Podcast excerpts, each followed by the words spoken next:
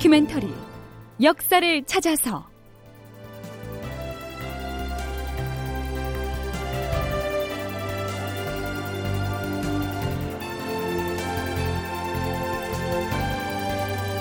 제 892편 선조는 왜 환도를 두려워하였나. 극본 이상락, 연출 최홍준.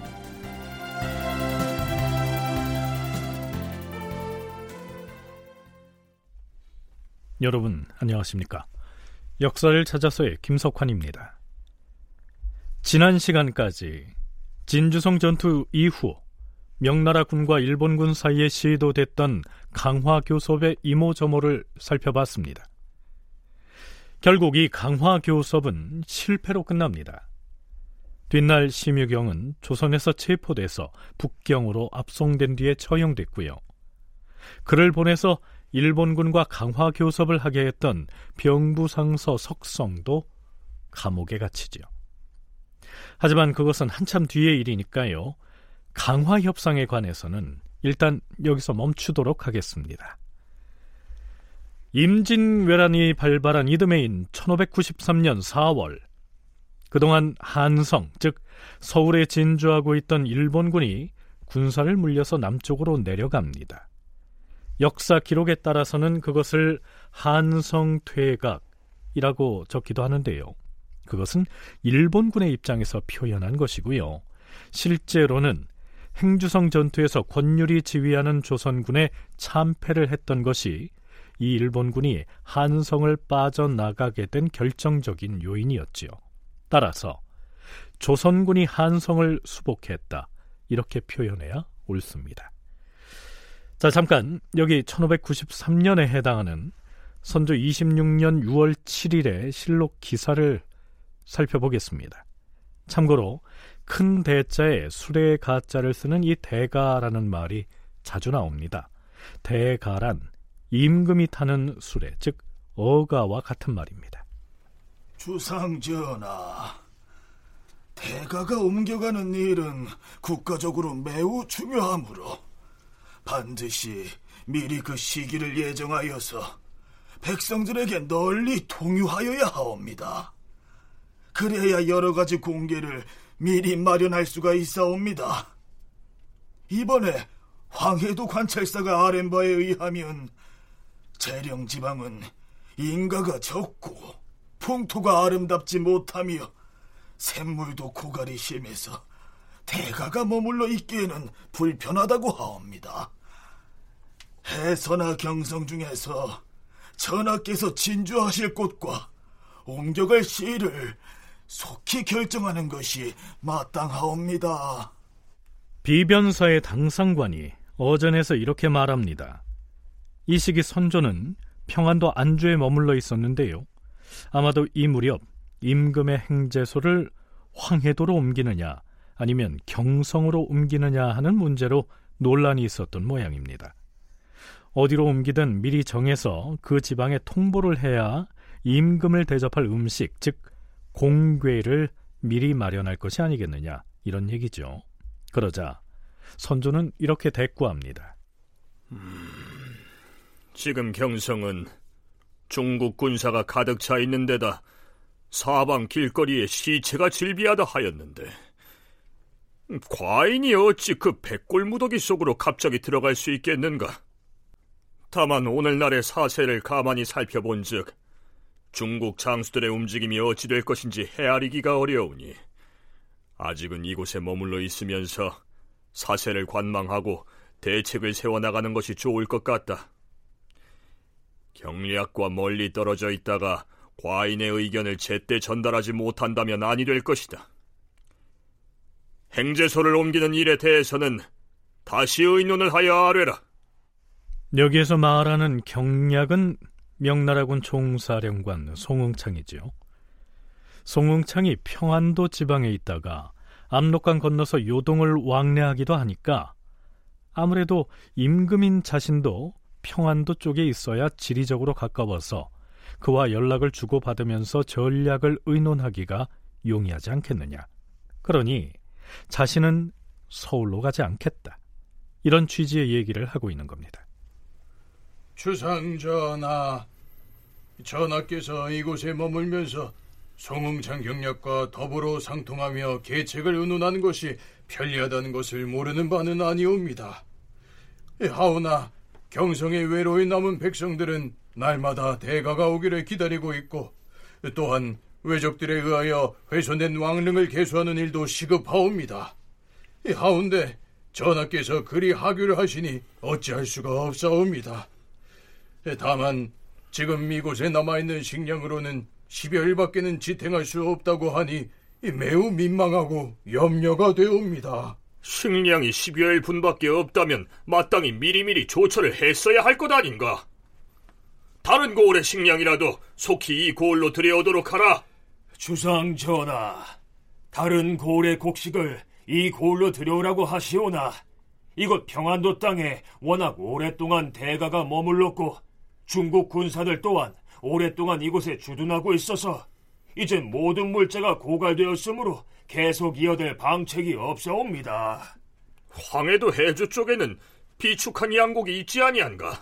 해주에는 저장해둔 쌀과 콩 등 전세미가 일부 있고, 전라도에서 운송해온 곡식을 연안과 배천 등지에 저장해두었사온데 모두 합하여 6,000여석은 좋게 될 것이옵니다. 그 양곡을 이쪽으로 옮겨오면 되지 않겠는가? 전하, 해주의 곡식을 이곳으로 옮기려면 바다를 통해야 하는데 장산고제 수로가 대단히 험하기 때문에 무사히 실어올 수 있으리라 보장하기가 어렵사옵니다. 전하, 해주는 성이 높고 성곽 주변으로 파놓은 못이 깊어서 믿을만할 뿐더러 서울과의 거리도 멀지 않으니 차라리 지금 잠시 해주로 이주하는 것이 사리에 합당할 듯하옵니다.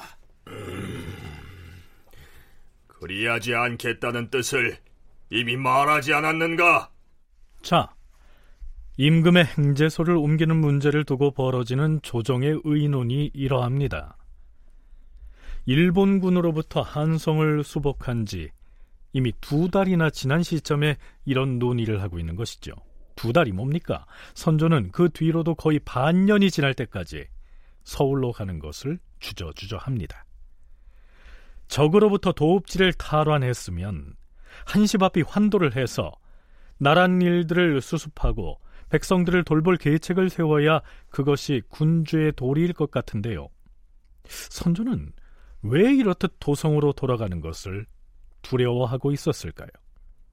순천향대 이순신 연구소 제장명 소장의 분석은 이러합니다. 민심이 워낙 그 선조에 대해서 악감정을 가지고 이렇게 있다 보니까 돌아가다가는 또 어떤 봉변을 당할지 모르겠다는 그런 생각도 있고요. 그 다음에 이게 그 일본군의 공격이 이게 다 끝난 게 아니고 아직 진행 중이라고 본 것 같습니다. 이게 탈환됐다 해서 이게 금방 그 안정이 된 것도 아니고, 그래서 굉장히 이게 적으로부터 이 방어 체제가 이 굳건하지 못한 상태에서 혼란기에 이렇게 이동하다가는 신변의 위협을 느끼는 것 같습니다. 왜냐하면 나중에 이제 환도를 해도 이 성을 방어하는 대책을 굉장히 강조를 하면서 이걸 제대로 좀 시키라 하는 그런 지시를 아주 강력하게 합니다. 그래서 선조는 상당히 이제 그런 그 위태로운 그런 상황을 예견을 해서 좀 더 안정이 됐을 때 이제 가려고 했지 않았을까.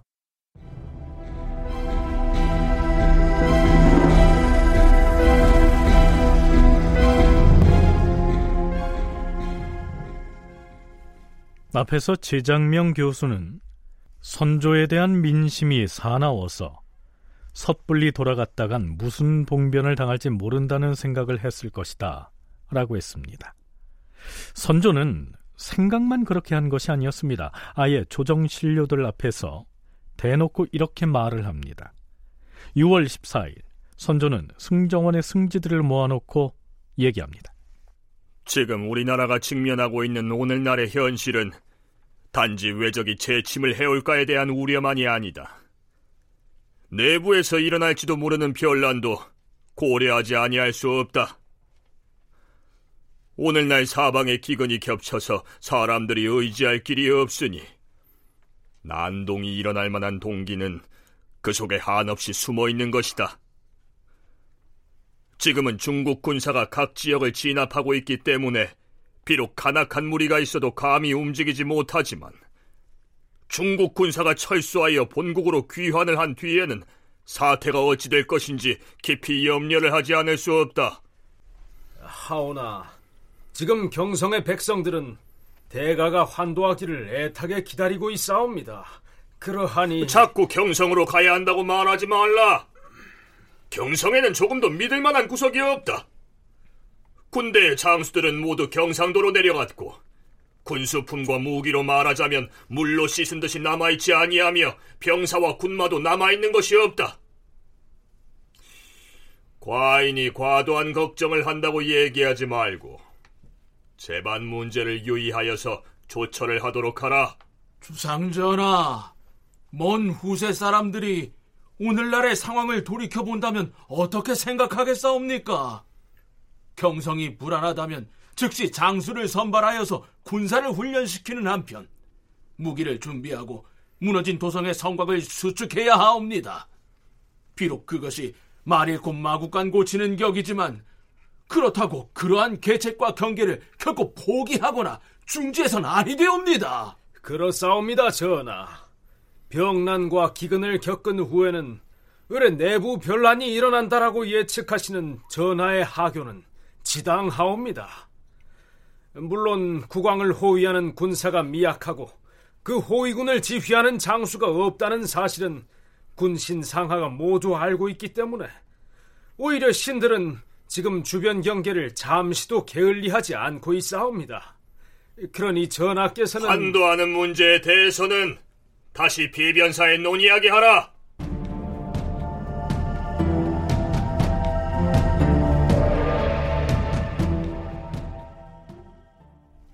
물론 임금인 선조가 시기적으로 불안하다고 해서 주저하곤 있지만 언젠가는 한양 도성으로 돌아가야 하겠지요.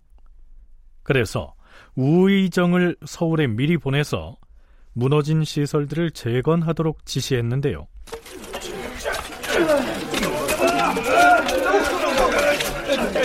서둘러라! 지금 짓고 있는 이 건물이 무엇에 쓸 것인지 아느냐? 너희들은 지금 전옥을 짓고 있는 것이다. 전옥이 허술하면 무슨 일이 생길 것인지는 말 안 해도 다들 잘 알고 있을 것이다.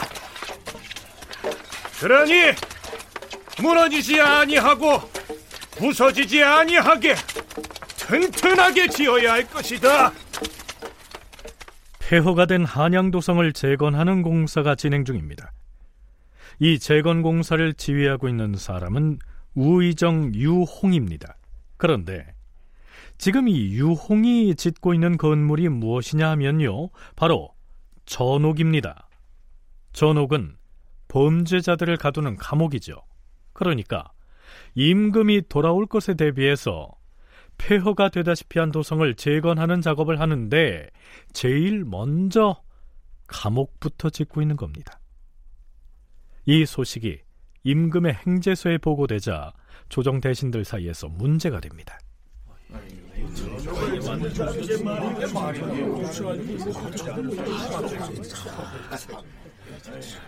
주상전하 납시오!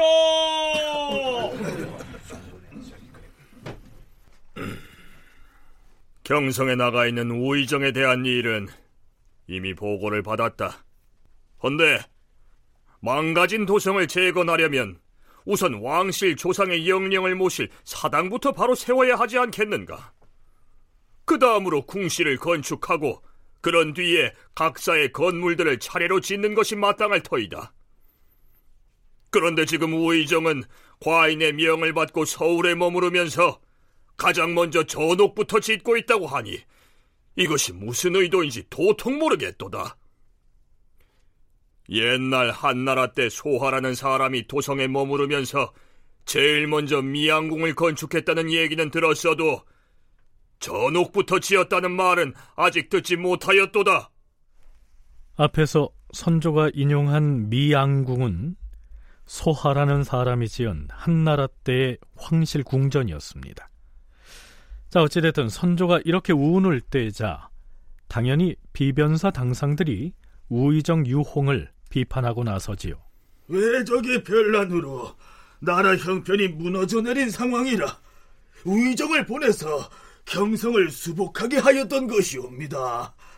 그랬으면 당연히 먼저 왕실 선조들의 위패를 모실 사당을 세우고 그 다음 궁궐을 세우고 그 다음에 조정의 관리들이 사용할 관사 건물을 수축해야 할 것이옵니다. 물론 전옥도 있어야 하옵니다.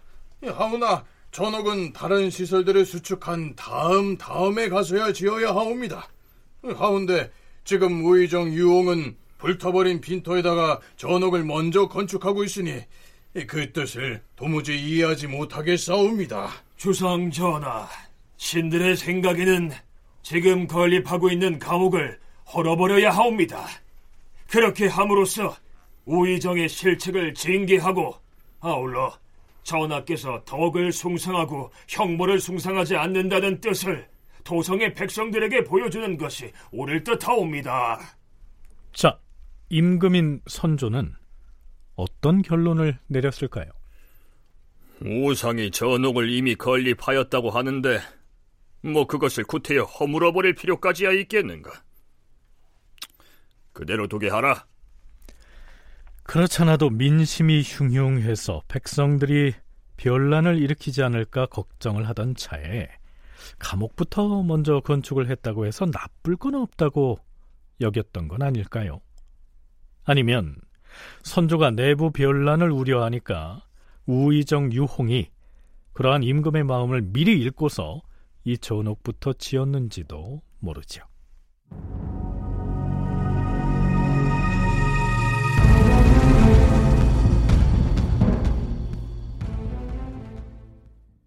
이후로도 하루빨리 한양도성으로 환도를 해야 한다는 대소신료들의 주청은 끊일새 없이 이어집니다.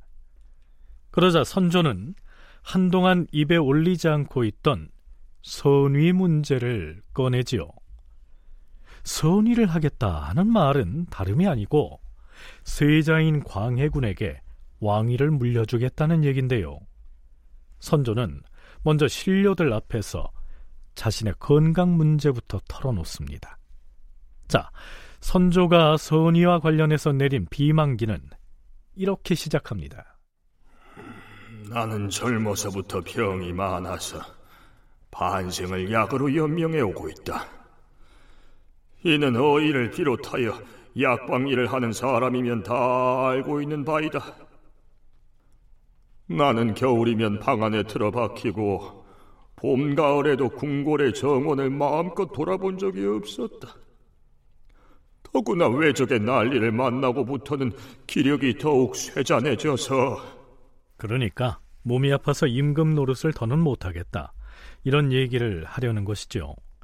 전남대 김경태 교수는 이 시기 선조가 선의 문제를 꺼낸 배경에 대해서 이렇게 설명합니다. 선조는 아직 서울이 한성이 안전하다고 생각하지 않았던 것 같습니다. 일본군이 장기간 점령을 했고 또 그 과정에서 훼손된 서울로 바로 돌아가고 싶지 않았을 수도 있습니다. 그리고 혹시 모를 재침도 걱정이 되었겠지요. 신하들의 환도 요구와 함께 진행되는 선위 논의는 도리어 선조 입지를 강하게 만들 수 있었다고 생각됩니다. 자꾸 환도라고 강요하면 선위해버린다?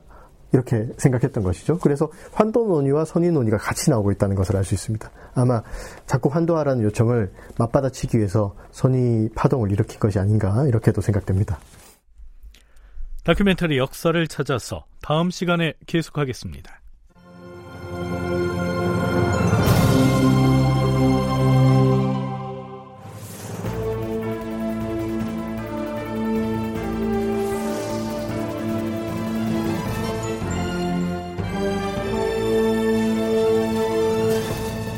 다큐멘터리 역사를 찾아서 제892편 선조는 왜 환도를 두려워하였나, 이상락극본 최용준 연출로 보내드렸습니다.